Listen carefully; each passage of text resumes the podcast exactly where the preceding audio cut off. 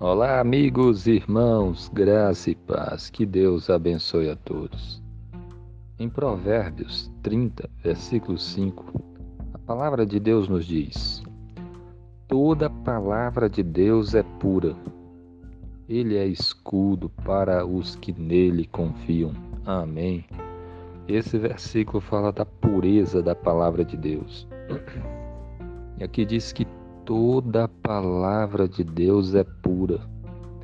Toda palavra de Deus é verdadeira, é confiável. Ela é pura porque ela não está misturada com falsidade nem mentira. Ela é verdadeira e você pode crer de todo o seu coração. A palavra do Senhor, toda palavra de Deus é pura. Toda palavra de Deus é boa e nós devemos então crer nela, nos submetermos a ela e andarmos de acordo com ela. Toda a palavra de Deus é pura. E o texto diz também que Deus, ele é escudo para os que nele confiam. Se você confiar em Deus, o Senhor será o seu escudo.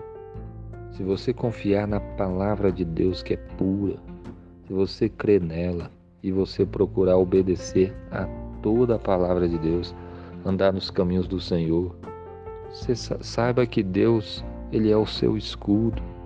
Porque aqui diz que Deus é o escudo para os que confiam nele.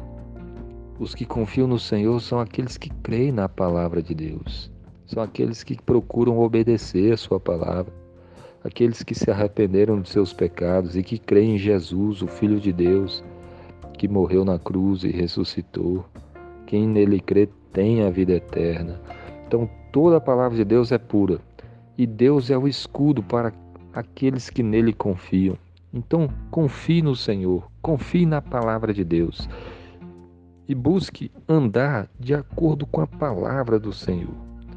E a sua vida será grandemente abençoada. Que Deus abençoe você e toda a sua família. Amém.